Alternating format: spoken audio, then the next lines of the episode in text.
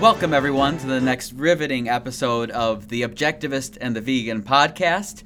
You can find us on iTunes, you can find us on Facebook, um, all the normal channels. I always try to guilt everyone into giving me five stars, so no matter what you do today, like I always say, it takes two seconds to go to iTunes and rate us. Um, this is our um, supposed to be every other week feature called The Objectivist Unplugged. My co host Jack is off off in the ether somewhere in his other job. So he leaves me alone every other week to try and fill some space with whoever, whatever wonderful personalities I can find. And I found some good ones so far, but none of them have been quite as personal to me as this next one is going to be. Today I will be interviewing one of the most genuine, beautiful people in the world. She's a writer, researcher, teacher, and author of many wildly entertaining books, all pertaining to a person that has become the cent- one of the central focuses of her professional life, and that's John Lennon of the Beatles. As if I actually had to say that. It surprises me to think there's anybody who doesn't know who John Lennon is, but um, I interviewed her for the first time at the Fest for Beatles fans so many years ago. I think I ca- calculated it, and we've known each other for almost a decade. But one of my favorite quotes that I've uh, from the interview that I did last time is I asked her about um, these historical novels she's writing about John Lennon, and I asked, um, "What's the responsibility of someone who is researching and writing about real people?" And she said, "I think you have to be responsible." If you make up things, then no one is ready because that's not the truth and you're dealing with someone's life. I don't want someone writing a book about my life and putting things in it that aren't true.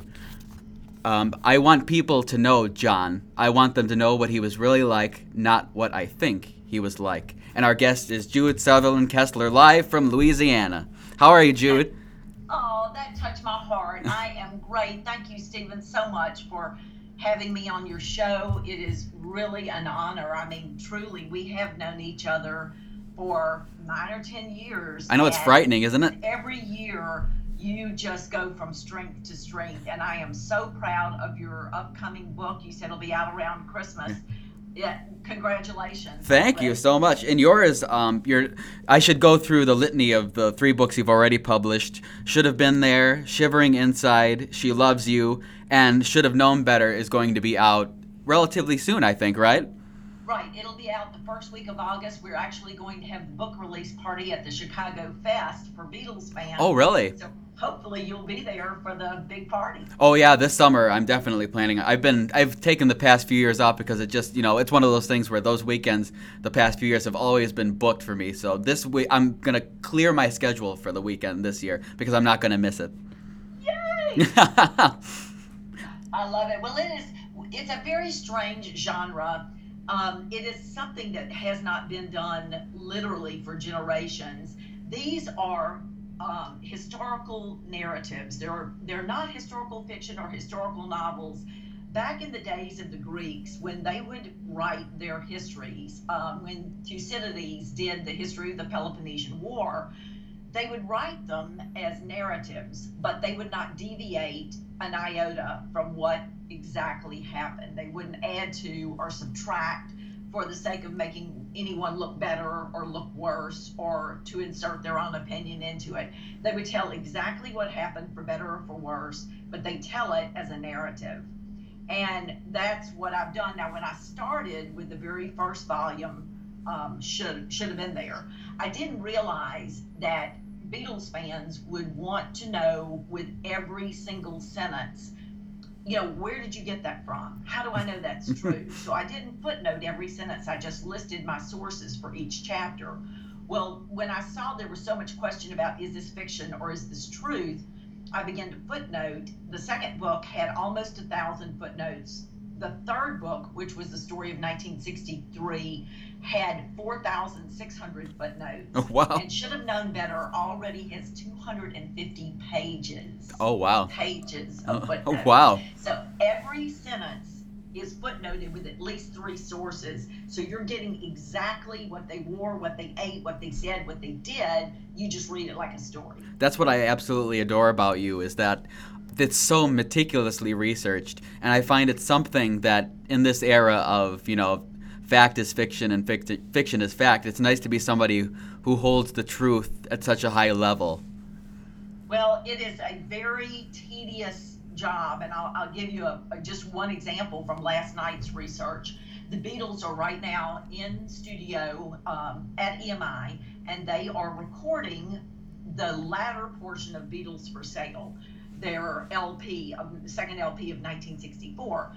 Prior to the North American tour, they went into studio in August and they recorded some of the cover songs that they already knew very well. And then George Martin tasked them with taking their spare time, ha ha ha, on the North American tour to write the other songs for the LP. And he told them the day that they got home be ready to come back into studio and start recording because that LP had to be out for Christmas release. Oh. So, you know, they get home on the they leave America on the 21st of September. They play their last concert. They get up the next morning. They get on the plane and they head back to England. By the 29th of September, they are in EMI recording. They record on the 29th and on the 30th they come back to do some work. And there's a question of who overdubs the lead guitar part in every little thing. Well, Lewisohn doesn't say, Andy Babiuk doesn't say, Ken Womack says John does the overdub. Um, Barry Miles and John C. Winn in Way Beyond Compare, the recording legacy of the Beatles, says it was George who did the overdub. And Bruce Spizer in The Beatles for Sale on Parlophone Records says I think it was John, but no one knows for sure.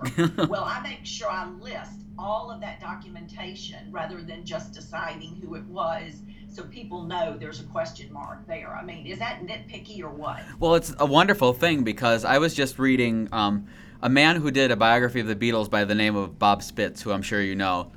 Um, he just published a few years ago a biography of Julia Child and at the end of it, you know, I was going to go to the end of it and say, hey, I want to see what some of these sources are. And he said, um, oh, there wasn't enough. The publisher said they didn't want to devote the amount of research into it. So you can go online and go to this website and you can download um, the sources. And then I went to go download it, and it wasn't there. There was nothing. It said so that you know the research is very, pretty much lost to the ages. So the fact that you want to be so meticulous about it is something that makes he, me happy because it's either you know I've read some biographies where there's no citations, n- um, no footnotes, no research of any kind, though they claim to have people saying things at a certain time. Especially you know once upon a time that used to be the norm in some bio, especially show business biographies. You would just have the absolute nothing at the end. You'd be like, where? Did, well, how did they get these quotes and these exacting things. But you, like you said, you don't only give what happened in the footnotes. You give, you know, every other person's opinion on it and say how you came to the consensus, which is a brilliant, brilliant way of doing it. Right. I, lo- I love answering those technical questions. At the end of every chapter, I have a section just called notes. And uh, my editor, one of my editors, Jacob Michael, loved the notes so much that he said, I think you ought to put the word notes in bold with several exclamation marks. so I do, and it's things like um, Was Brian Epstein present in the studio when uh, the Please Please Me LP was made? Some people place him there, others do not.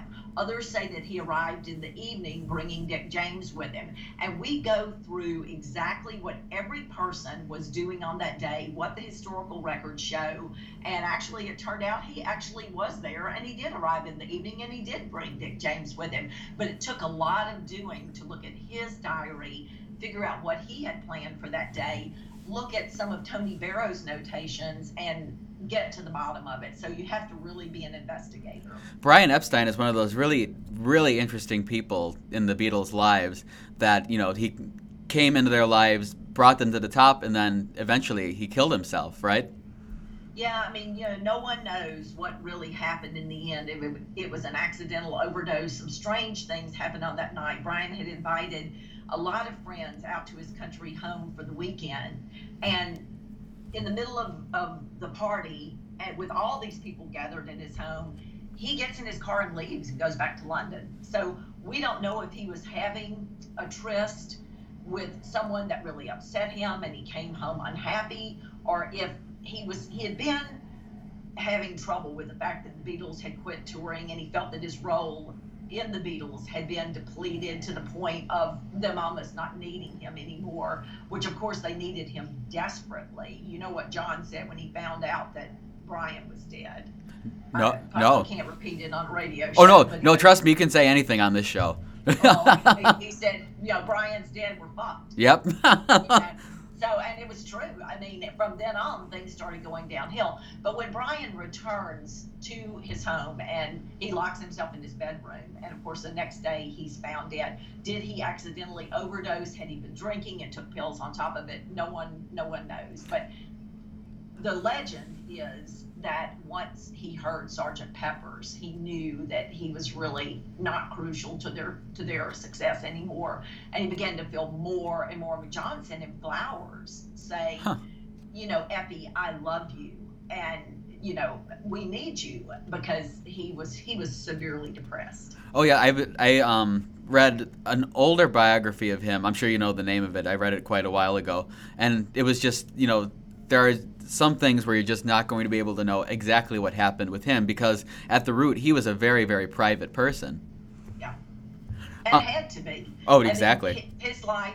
We look at today. It makes me just laugh when people say, "Oh, nothing has changed in the last 40 years. We all have the same prejudices we used to have." Oh, yeah. Uh, no.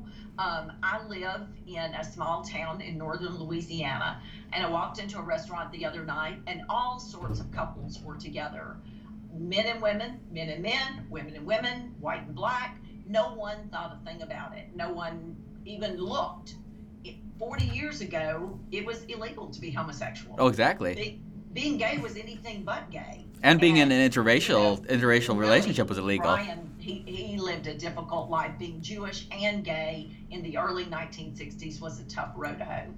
Exactly. Um, th- this was one of those strange kismet things, and uh, hopefully you know the names I'm about to bring up. But I was listening to another podcast today, and um, I was it was about the Beatles on Ed Sullivan, and they said a really interesting thing. Right after their first performance on Ed Sullivan, um, a comedy team did had their uh, TV debut, and their names were Charlie Brill and Mitzi McCall. And earlier that day, they had done the dress rehearsal, and Ed Sullivan hated their act and told them to change it at the last minute. And suffice it to say, their new material didn't go over very well. So, you know, the Beatles had, you know, one of the biggest nights of their lives. Then all of America was tuned in, you know, staying on the same station. And then all of a sudden they see these two, who actually are very funny people, just completely bomb. And I was wondering if they came up in your research at all. Yes, in fact, I in the third book, She Loves You, we go all through that Ed Sullivan broadcast. You you start at the very beginning, each act, bit by bit, and Brill and McCall, of course, are right in there. And you know, I've seen that act, I don't know, 20, 30 times and I thought it was pretty funny. So I guess maybe my my comedy judgment lacks some validity. But um I didn't realize that they had been told they had to change the act right before they went on. I mean, it is it, for the girls who were already swept up in Beatlemania. I was very fortunate to hear about the Beatles in December of 1963 before they went on Ed Sullivan because several of my friends had import records. We were already big Beatles fans. We just wanted the acts that were around the Beatles to disappear. so, yeah, I don't think a lot of people were paying much attention to what was going on that night. so you, your, you and your friends weren't tuning in for Frank Gorshin? Yeah, oh, I he was pretty good though. Oh, no, I love he him. really was. He's so talented.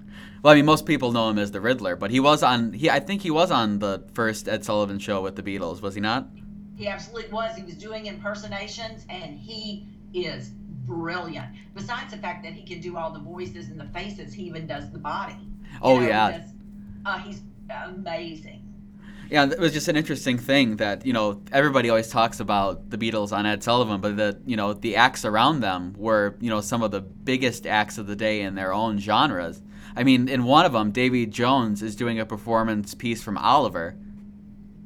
It's that same night. Oh, it is that. It is the first one. Yep, it's that night. He is the little boy, um, just very inconsequentially mentioned. I mean, he he isn't even the star, but you see him and the camera flashes on him. But yes, it's that exact same night. And he said, I don't know if this is just apocryphal, but afterwards, he's you know he saw what the kind of adulation that the Beatles were getting, and he said, you know, maybe Broadway's not where the you know the big hits are. Maybe I should you know go a different route. And that was when he started to formulate wanting to be a pop or rock musician.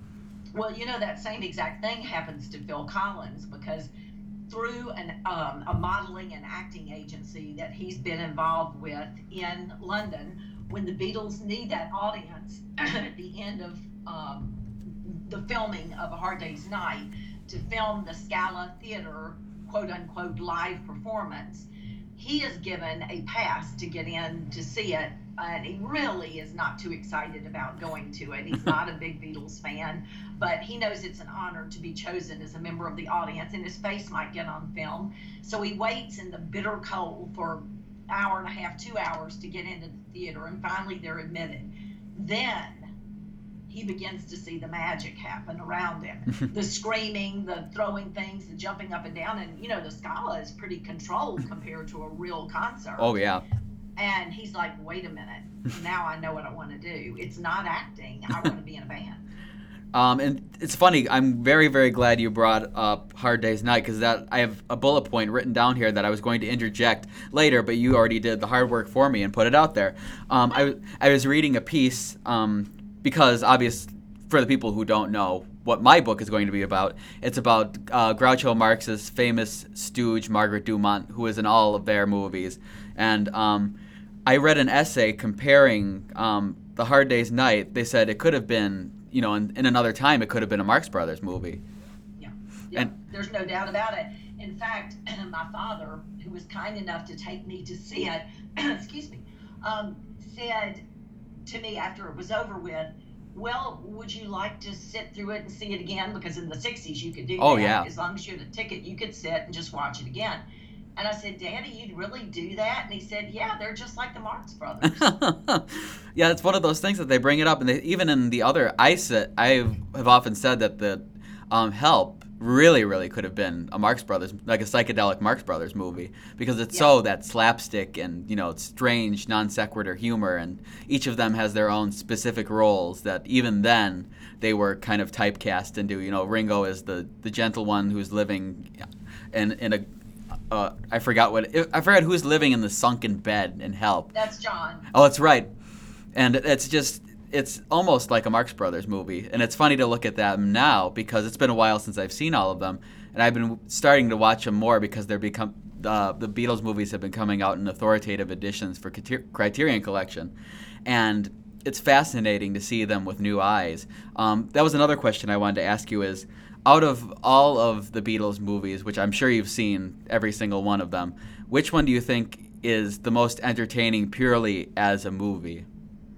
Well, it's funny you should say that because I too have a little podcast and it's called She Said, She Said, and it's on Blog Talk Radio. And my partner on the blogcast, Lena Stagg, who did the Recipe Record series. I don't know if you know those, Steven. They are amazing. I think you'd fall in love with them. They're books that combine cooking with music. So instead of having a wine list to sip as you are cooking, you have a music list. And yeah. it used to be kind of hard to enjoy that because you had to either go to YouTube and call up all the songs. But now, with, dare I say her name, she's going to perk her ear up, Alexa. um, all you have to do is ask her to play the song and you're set. So while you're cooking, you can play all the songs recommended in the book. But she and I are getting ready to do a show on that very topic. And she asked me which movie I preferred. And hands down, without a doubt, my favorite is Help. Mm-hmm. Um, it is a tremendous James Bond spoof with all the elements. you know, instead of having the souped up car that can go underwater and fly, you have that Harrods van that spits tacks on the road. and you have the captions of each exotic location that the Bondian Beatles are going to. you have the disguises. You have every single element that's in a James Bond movie. It's just funny. And it's a brilliant, brilliant spoof. And to me, you see more of the Beatles' personalities actually than you see in Hard Day's Night. John called Tony Barrow, their publicist, at one point during the making of A Hard Day's Night and said, Look, Alun Owen said he was going to portray us as who we really were, but he isn't. He's making me into the wisecracking smart aleck. He's making Paul into the cute Beatle, the way that everyone thinks he is.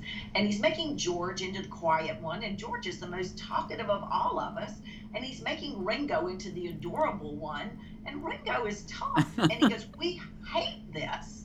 But you know, basically Tony said, it's just a movie, John, get over it. John said, it isn't a movie. The title of it is Beatlemania, which was the first title. Oh. And as far as I know, we're the only band with a John, Paul, George, and Ringo in it. The fans are going to believe it's us. And it's not us. And he was just livid. And I think they finally talked him down from the ledge. But, um, you know, he, he really thought that A Hard Day's Night was a caricature. And I think you see more of John's cynicism in little snarling comments and help.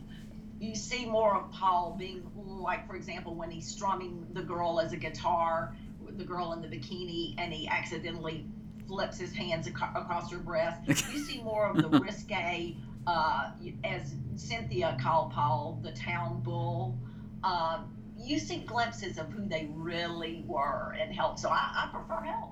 And it's funny that um, in those archetypes you brought up, you just described all of the Marx Brothers the funny one, the cute one, the silent one, and you know the one who's at the end, the Ringo. And you just Yeah. described Groucho, Chico, Harpo, and Zeppo. So there's another. There's another. I'm. I always tell people that if you like the Marx Brothers movies, go to see the Beatles movies, or vice versa, depending on. Um, there's another person I want to bring up that. One, another reason that Help is so good is it has one of the greatest, I would say, underrated but brilliant character actors in the world, and that's Victor Spinetti, who is also in Hard Day's Night. So um, I know he was at Fest for Beatles fans a few years ago, and then af- quite soon after he died. Did you have any encounters with him? I did. A good friend of mine named Adam Forrest, who created and runs the website BeatlesNews.com, is the largest Beatles website in the world, was very, very good friends with Victor. And Adam has done so many kind things for me. And he said, Jude, I'm asking you, would you please go up and introduce yourself to Victor and and get his um, autograph for a friend of mine? I promised her that I would get it, and if you'll mail it to me, I'll give it to her. And I was like, oh, please don't ask me to do that. I just really, you know, I'm, very shy. I mean, no, I'm a, I'm a writer. I'm I'm a Mhm. quiet recluse Introvert. sequestered away researcher and um, don't make me do this like, please do this for me so i went up introduced myself told him that adam had sent me and he said oh sit down sit down i know about you you're the one writing the books about john john was one of my dearest friends ever let's talk Oh wow. and he spent a good half hour just visiting with me and chatting about John and sharing his remembrances. And, you know, what a sweet person. He was, Victor was a genuinely nice guy. I sang Mozart with him when I saw cause, because I was at that um, when he was at Fest for Beatles fans. I must have been two, 2000 something. I can't even remember what year it was, but um, I was there and my dad brought up that I was training to be an opera singer, and all of a sudden he starts singing, and then I joined along with him, and it was just this impromptu, strange combination of I must have been what like six, 17 years old Yeah. singing with Yeah. Victor, and then he I had a VHS copy of Help that I still have, and he signed the cover of it. oh, that he wasn't he, he was truly a very loving man. And you can see it's funny, you know, how everyone portrays John to be the snarly Beatle. They always say John Lemon and, the, you know, uh, uh, make all these references to him being tart. But when you add, who is Victor's dearest friend of the Beatles? John. Who does Larry Kane write that he preferred on the 1964 tour? Who was he closest to? John. When Ivor Davis writes the Beatles and me on tour, who does he say he had the biggest camaraderie with? John. Art Schreiber, who was he closest to? John. It always comes back to John, even though we pretend to think he's the one that's unapproachable. Well, that's also, um, I think, consensually that um, John is often seen now, in hindsight, as the funniest Beatle too, and the most fun to be around because he had such a that wicked, acerbic sense of humor. sort of like Groucho, where you just wanted to be around him because you never knew what was going to come out next, and he was just exactly. he was just you know that personality that people just wanted to be next to and didn't know where John would go, and that's Yeah. you know it's the sign of someone who's intelligent and has and I I mean it's suffice it to say John had a magnetic personality. Yeah, and you know, it's not to say that he didn't have have a bad day. Oh no, of course. You can see it when he's mad. Yeah. and you know, you walk into an interview and he has that look on his face, and you're like, oh no, oh, this isn't going to go well. Well, um, but with any intelligent, funny person, I mean, um, not to keep bringing this back to the Marx Brothers, but Groucho, one of the last interviews he did was with Bill Cosby, and he, you can tell he just wasn't having a good day, or maybe he didn't like Bill Cosby. But it's that same thing. The minute I clicked on the video, I said, "Oh, this this isn't going to be good." not good at all. But you know, every Beatle handled it differently because in one of the very last concerts of the 1964 North American tour, the Beatles stroll in, they sit at the table, and Paul picks up a sheet of paper and begins to doodle. And he doesn't answer one single question, even the questions that he would ordinarily answer. Uh, for example, what are your political views? Paul was always the guy that answered that. He was their PR man, and he would be the one that would handle the tough questions, but he refuses to answer. And about three fourths of the way through the interview, someone asked what kind of education the Beatles have, and John laughingly says, "Not a very good one." and Paul gets furious and says, How dare you say that? We had great educations.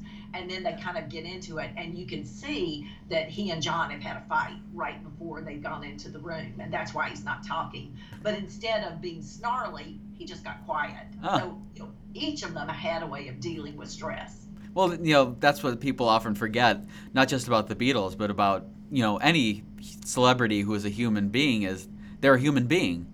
They had their good days, their bad days, you know. You know how it is when something sets us off and we have a bad day, but we don't have bad days in front of, you know, 120,000 screaming fans. Amen. That's the truth. That is really the truth. And you look at what they endured between the 19th of August, 1964, and the 21st of September. How did they do it?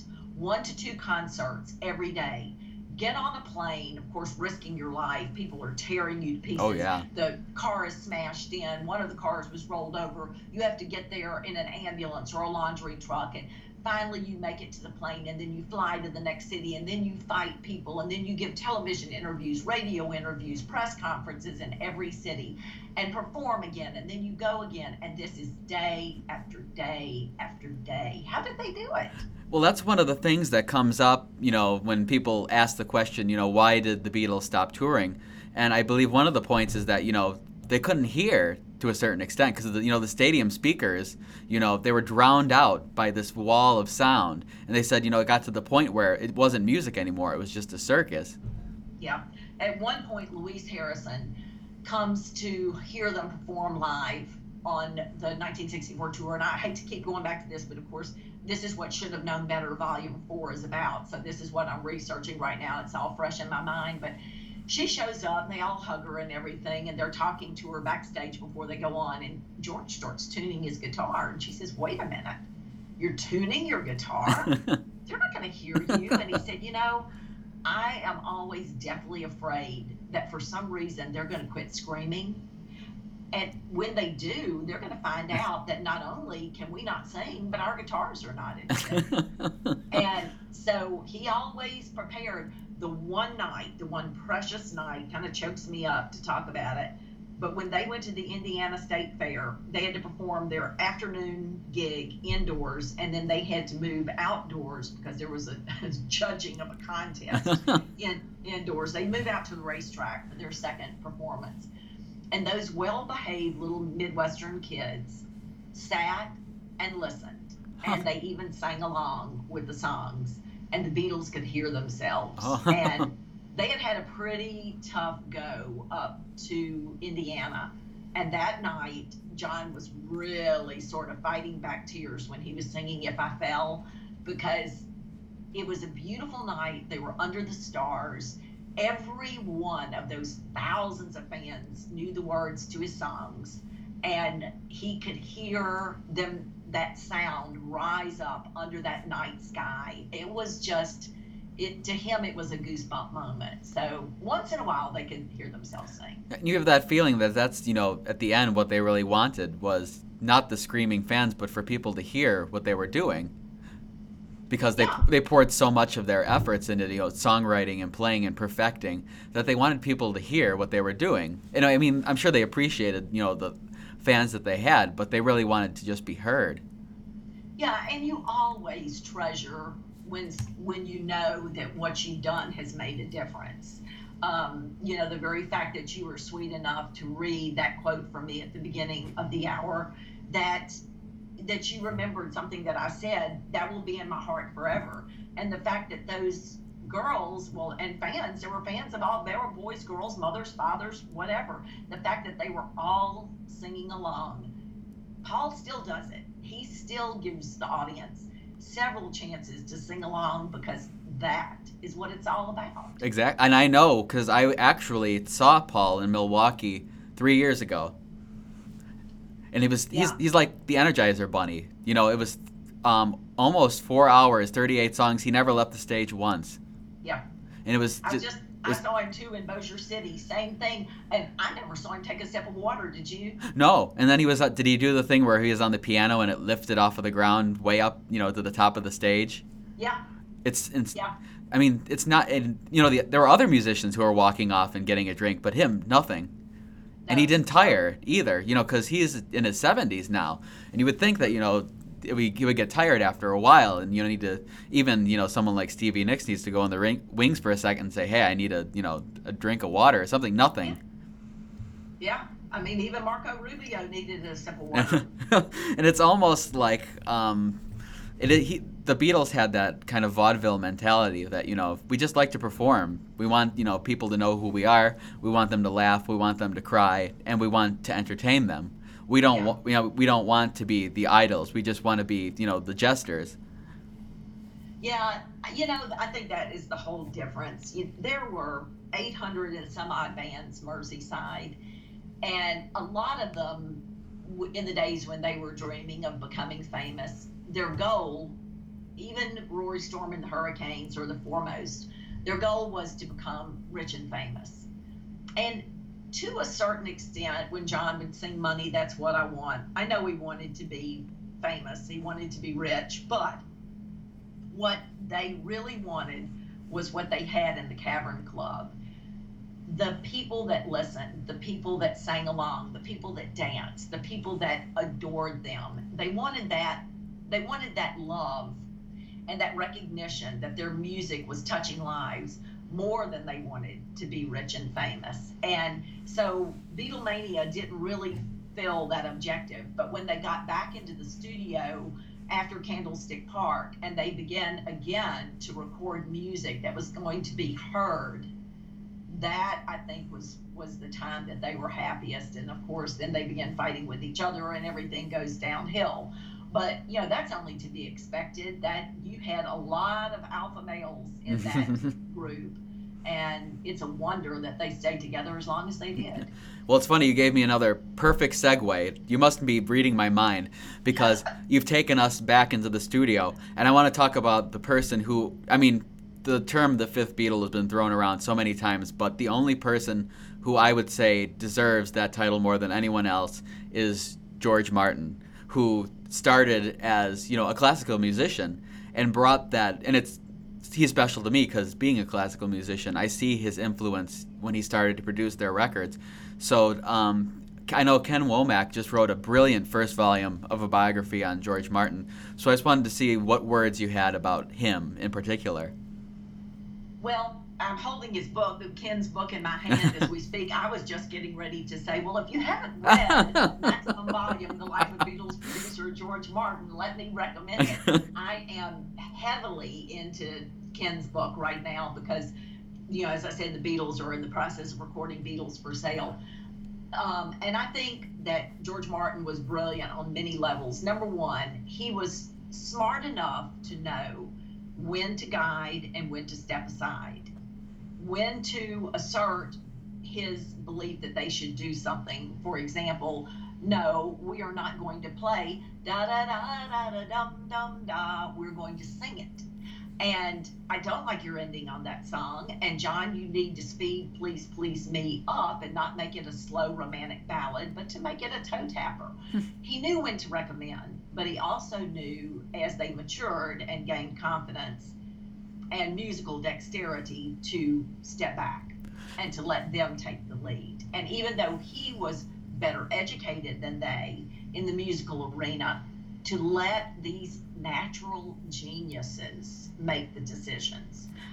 He also was brilliant enough to take the off the cuff ideas that John had, make me sound like a guru on a mountainside far away, and turn it into an actual sound. Now, I like the beginning of take three, and I like the ending of take five. Can you piece them together? Well, they're not in the same tempo. Oh, that's okay. You can do it. uh, you know, he Martin was a genius, but not just in what he imposed, but in what he didn't impose on them. One of my favorite radio shows, I'm, I'm sure you've heard of it, is the BBC's Desert Island Discs. Yes. And George Martin did two brilliant episodes of that. And nor- near the end of one of them, he said, towards the end, um, the Beatles were teaching me rather than the other, uh, the other way around. He said, you know, they got to a point where you know I could just I could just leave them and they could do what I was doing with them. And he said that you know it was a proud moment when he finally realized that you know these boys now know what they're doing. Yeah, that's what a teacher is all about. I have a quote that I carry in my wallet that said, Let those teach who have a calling. It is never just a job. And he had a calling. He was the right man in the right place at the right time. I'm so glad that none of the other people selected the Beatles because he was truly the right component for them, just as Ringo, although I adore Pete Best, could not know a nicer, finer man than Pete Best. He is he never complains about the Beatles. He has never said a nasty word about them. He is a good, good man. But Ringo was the right component for the Beatles and George Martin was the right component. However, that being said, my selection for the fifth Beatle, you know, is Cynthia Lennon. mm-hmm. Um, and why is that? She was the only one that was there from beginning to end. Back in the early, early days when they were still the quarrymen, she would stand in the jacaranda for hours and almost doing a thing that you'd see on Survivor, where she would tape John's microphone to a broomstick and, oh. and would hold it for him because he had no mic stand for two hours or more while he would sing. You can imagine how tired oh, her yeah. arms were. On her honeymoon night, when he offered to bring her with him to the gig that night, establishing that habit of bringing his wife along. She said, No, I'm not going with you anymore. Um, I'm going to go and move into our new apartment. You need to go and do your thing. And several times when he would say, I'm going to give it all up and be here for you, she would say, No, you need to chase your dream.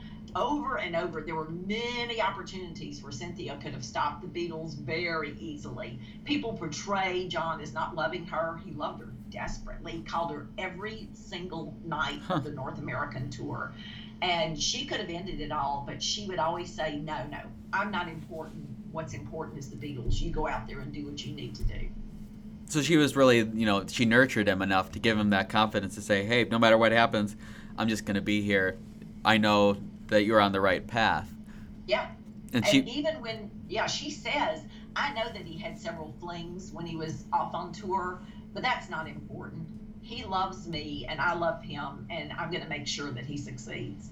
And it's a very noble thing to kind of be that selfless to know that, hey, you know, he might be playing around. It's kind of um, like that final scene in Funny Girl with Barbra Streisand where she says, you know, I love my man. You know, he's crass, he's terrible, but, you know, at the end of the day, I know that he loves me back. Yeah, yeah. It, it was truly a love story. And every time that I hear John sing, I'm in love for the first time, don't you know what's going to last? I always just say jerk. really? You know, because it, it isn't true. It isn't so true. He They absolutely went through hell together. And from the, the debacle of the Foyles luncheon which Cynthia warned him for weeks he needed to prepare a speech and he didn't, and he thought he had it covered, and he didn't have it covered because the people, when Brian called Foyles to tell them that he would be giving the speech, not John, the message wasn't passed along, and Cynthia covered for him so many times. She would make things right when they really weren't right. She all and she loved the Beatles. She traveled with them at, in the beginning, in the early days, she traveled with them on the road a lot, and she washed clothes and mended clothes and made sure that they needed what they got. She was definitely a big part of their success. Yes, I'm. You know, just being an ancillary person. I mean, I know quite a bit about the Beatles. Not anything, even one one thousandth of what you know. But it's interesting to hear. You know, because I've talked to several different people, and every one of them has a different you know, ultimate fifth Beatle. You know, some people yeah. say that it was Billy Preston. Some people say it was George Martin. Some people say uh, you're, but you're the first person who I've heard say Cynthia. Well, there's a, I did an article for Rebeat magazine. I think it's rebeat.com. The 10 reasons why Cynthia Lennon is the fifth Beatle and just the longevity and her record and her history with them and the many times that she could have put an end to things uh, and didn't and stepped aside. Um, and Larry Kane says, and so does um, Tony Barrow, without Cynthia Lennon, John would have lost his stability. She was his peace, and without her, he would have crumbled. Oh, wow. Um, going back to something you said at the beginning of the interview, um, we were talking about the kind of novels and the kind of books that you write, and you actually turned me on to someone that is probably in the past hundred years was the biggest progenitor of this kind of genre, and that's Irving Stone. And you said to read um, The Agony and the Ecstasy. And I mean, reading those books, it's fascinating to see that interweaving of fact and, you know, narrative fiction. So um, I want to speak with you a little bit just about what books influence you the most. I mean, you brought that one up because obviously you said it had a huge impact on you. I did. I remember I read all of his books, Those Who Love and Men to Match My Mountains, and all of them when I was in high school. And then when I read the book that he did on Charles Darwin, The Origin, it's about 2,000 pages about Darwin going around the world and collecting all of his artifacts and his rocks and his stones. And it's a pretty dry book.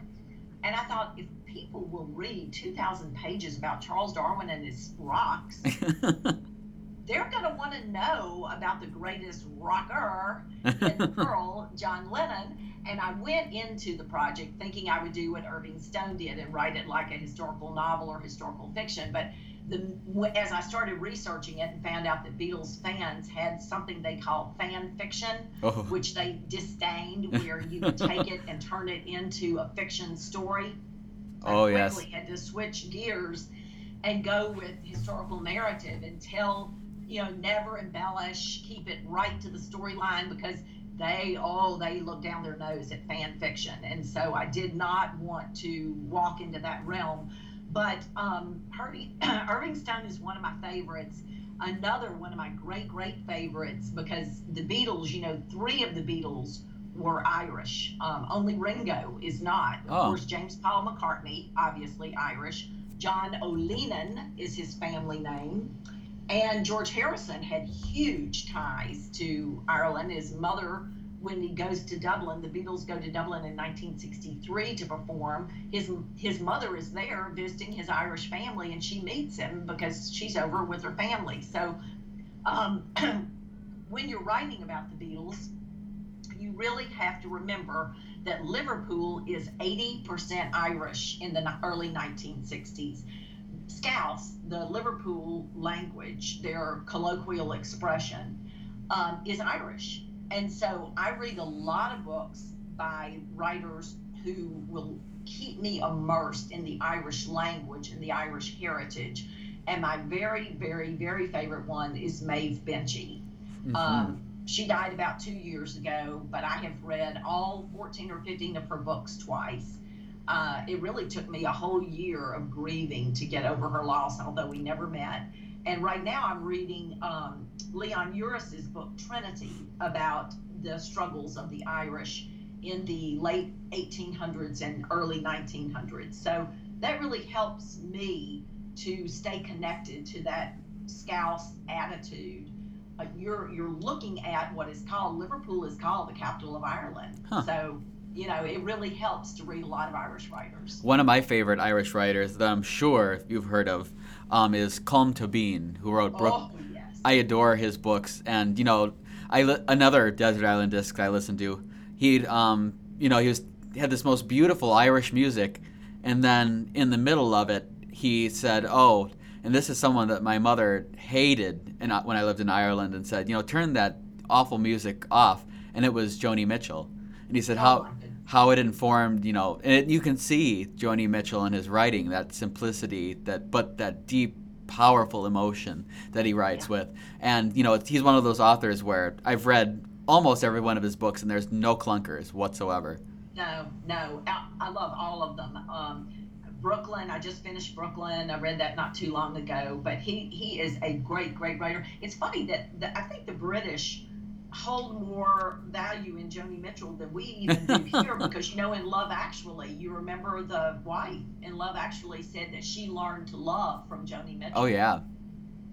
Yeah, and um, Colm Tóibín, we all have those authors that you know every now and then you'll find a book that you have to read you know either once a year or every two years or whatever but i do read one of his books every single year and it's called the testament uh, of the other mary the testament of mary and it's a fictionalized very very short like 95 uh, pages and it's a fictionalized account of mary's days af- mary's days and years after the crucifixion and instead of you know becoming a poster woman for christianity she becomes bitter and angry, and it's a monologue. It's in the first person, first person, and she just writes about you know how a real person would react to seeing her son, you know, up and everybody around her saying, "Oh, but this was, you know, the good thing that happened. This was supposed to happen." But she said, "You know, at the end of the day, this is my son that right, you're talking about." Right.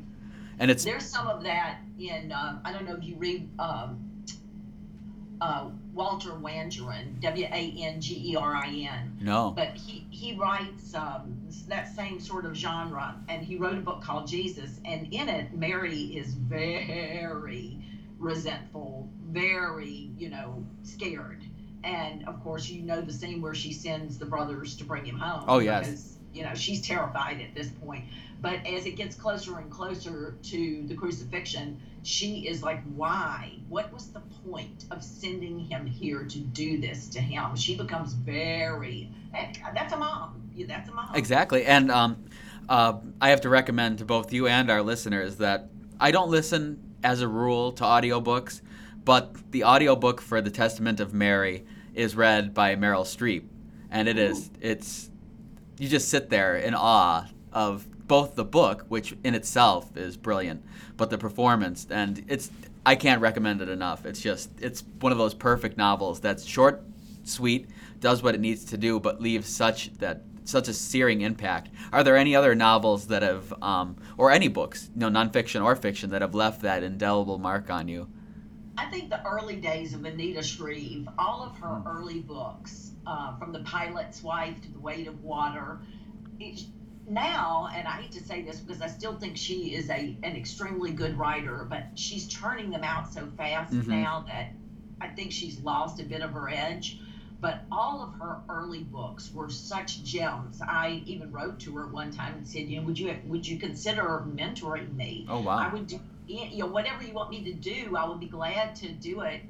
But you are so good and then I think there's always that lure of money that gets authors to write faster and oh, faster. Oh, yeah. And, you know, to relinquish what they need to do to, to be utterly great. But I would say her first four or five books were perfection. Well, I mean, just look at James Patterson if you want to see a commercial writer who was once, you know, brilliant, but got lured by the, oh, there needs to be a new book every two weeks and it's yeah. that that's part of the down i mean neither of us have had that you know we we haven't had that level of you know people behind us saying, "Hey, write faster because then you'll make, you, but we'll all make more money."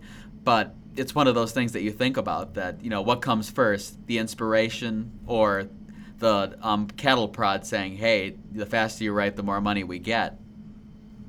Yeah, and you know, that's interesting that you say that because the Beatles were under that same structure.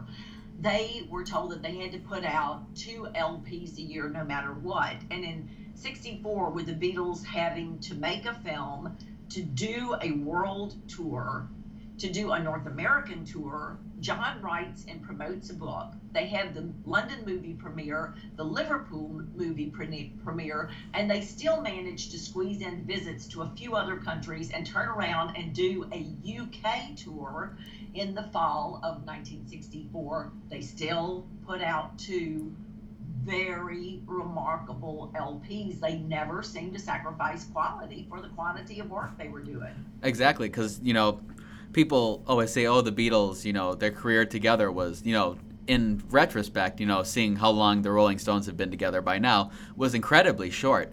But there was nothing of a lesser quality that they came out with. Even even with the White Album that is so long that you would think that there would be some, you know, just totally uninteresting things. Every single thing they put out together was golden, and it was amazing that they were able to do that. Yeah, there there were no throwaways. I mean, even some of the very very obscure songs. You look back at an early early song like "There's a Place." Even that is a very good song. The sound may be uh, 60s dated. It really has that early 1960s sound, but it is a beautiful song, and the words are so poignant still. Um, even songs that John claimed to hate, like "It's Only Love," which embarrassed him because it was about his marriage falling apart. It's still a gorgeous song. There are one or two lines that aren't so great, but on average, it's far superior to the other songs that were being written at the time. So there really are no throwaway songs. Yeah, I mean, even, I mean, I always say that Lennon and McCartney wrote, I think it was Lennon and McCartney wrote one of the greatest. Um, comedy songs to ever be put on a record, and they sl- they must have just slipped it in there at the last second. At the end of Abbey Road, you have Her Majesty, and it's you know you think you know oh it's just you know a few seconds long, but it's one of the funniest things that the Beatles ever did together. Yeah. And people, yeah. it's never it's never the one that people say oh that's my favorite Beatles song, but it's in my you know top ten because it is so unexpected, and that's part of the allure of the Beatles is that they were so unexpected in so many ways because you never knew what sort of route they're going to take next. Yeah, and if you look at You Know My Name, you sort of get a glimpse of what they were like when the cameras weren't rolling and when the microphones were off. That's the kind of thing they were doing all the time, entertaining themselves with voices and acting out scenarios and just having fun together. So that's a great historical glimpse too. Well, as we wind down here, I mean, this hour's gone so fast already. it's hardly felt like anything. But um, since the um, I do live in Chicago, I want you. I know this is putting you on the spot, but I want you to tell me because I know you've had a lot of interactions with her. Tell me your funniest Terri Hemmert story. Oh Terri. yeah, I don't know if I have a funny one. Terri is always so, so sweet and loving. Even in the year after her surgery, when she was in a wheelchair, she would, you know, we would say, Terri, do you want us to help you get up on the stage and, and get to your spot where she would interview all of the authors at the Fest for Beatles fans? And she would say, absolutely not. I can manage it myself. She is one of the strongest and yet sweetest kindest people you will ever meet. And I absolutely cannot imagine going to the Fest for Beatles fans without having Terri there. She would always come to my booth, find me, spend time talking and chatting with me. And one time she and, and Freda Kelly were walking together and she stopped right there, you know, with Freda. They were headed somewhere and spent a good 10 minutes just chatting as they were en route to something else. So she she is a jewel, a keeper. Yeah, I've become kind of this strange um, coincidence in her life that I keep running into her in the strangest place. I was um, I was at the Chicago Symphony. She does this, you know, um, these talkback things before um, the symphony concerts sometimes. But I was at one that she wasn't even scheduled to be at, and all of a sudden she was in the same row as I was, and just. And this is the weirdest one was I was at Chicago Opera Theater, which is in Millennium Park, and I was at a dress rehearsal for a production of The Magic Flute. And I mean, this is a dress rehearsal. Only the balcony was open, and there were like 25 people there. And she she was standing right there, and I we made eye contact, and just, she's we've become kind of this strange running gag that we never know where we're gonna run into Terri Hemmert next. I bet she had a startled look on her face when she saw you. Oh yes, and she's always gracious. She's never like, "Oh God, here's that you know, here's that kid again." but it was it's just amazing that you know, I, and then of course the Beatles fans. I remember one year I gave her um, a cupcake that I dyed blue to look like a blue meanie, and now every time she looks at me, she goes, "Cupcake."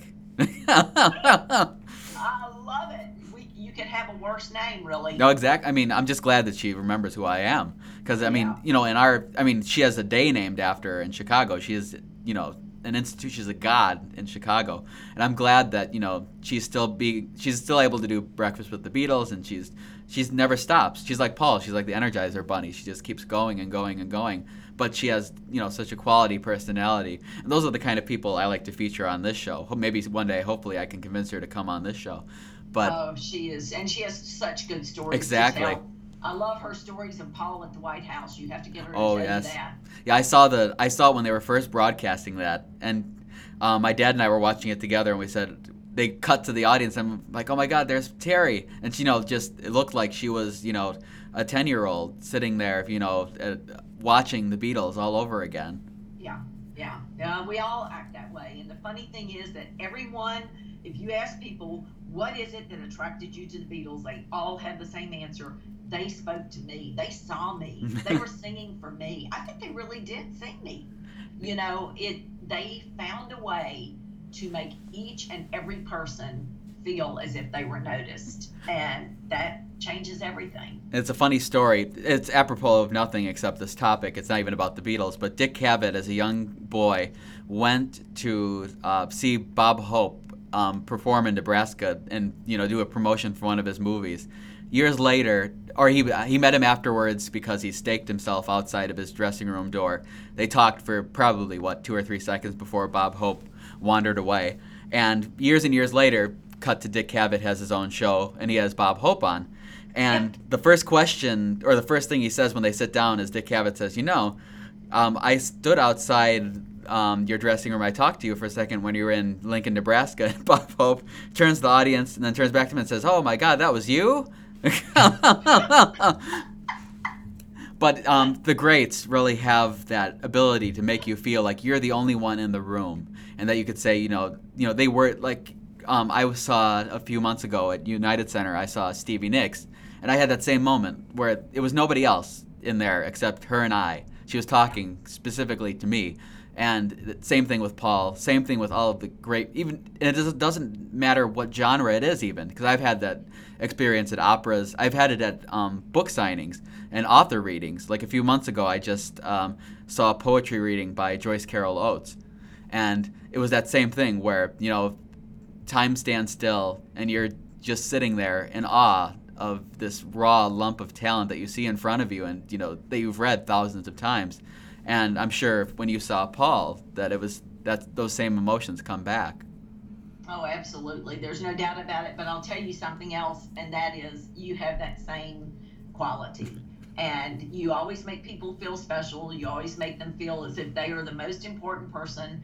And I greet you at the beginning of a great career. You remember that famous oh line? yes yes yes you've uh, actually this is a time to plug my own book because you wrote the introduction for my first book the mistakes of a better world and you used that exact quote Right. and That's i right. and I brilliantly. I mean, it's brilliant. I, t- I mean, your uh, foreword to my book, I quote more than anything else because it was like you said. You're the same way. You're so genuine. You make people feel special. You know, when I first asked to interview you at the uh, Beatle Fest that year, you know, anyone could have just said, ah, you know what, you're 19 years old. You know, come back when you have you know a reputable paper you're writing for. But you acted like I was the most important person in the room for that whole half an hour, 40 minutes, whatever it was. And, you know, people don't forget that. Well, thank you very much. I feel the exact same way about you, and I cannot wait for this new book to come out. And I can say the same thing for yours. So plug um, all of your things that you want to plug right now your website, your new book that's coming out, and anything else. This is your The, time. uh, the website is very easy to remember. It's johnlennonseries.com johnlennonseries.com and all of the books from volume one volume one should have been there is john's childhood and teen years up to the day that brian epstein offers the beatles management and they leave liverpool behind them. So they've all met each other even ringo though ringo's not in the band. They've been to hamburg twice. They they're ready to step onto the world stage when that book ends book two is only available on kindle it's sold out in uh, physical copy We've done five printings of the first book. We'll keep printing it because it's the drug that gets you started.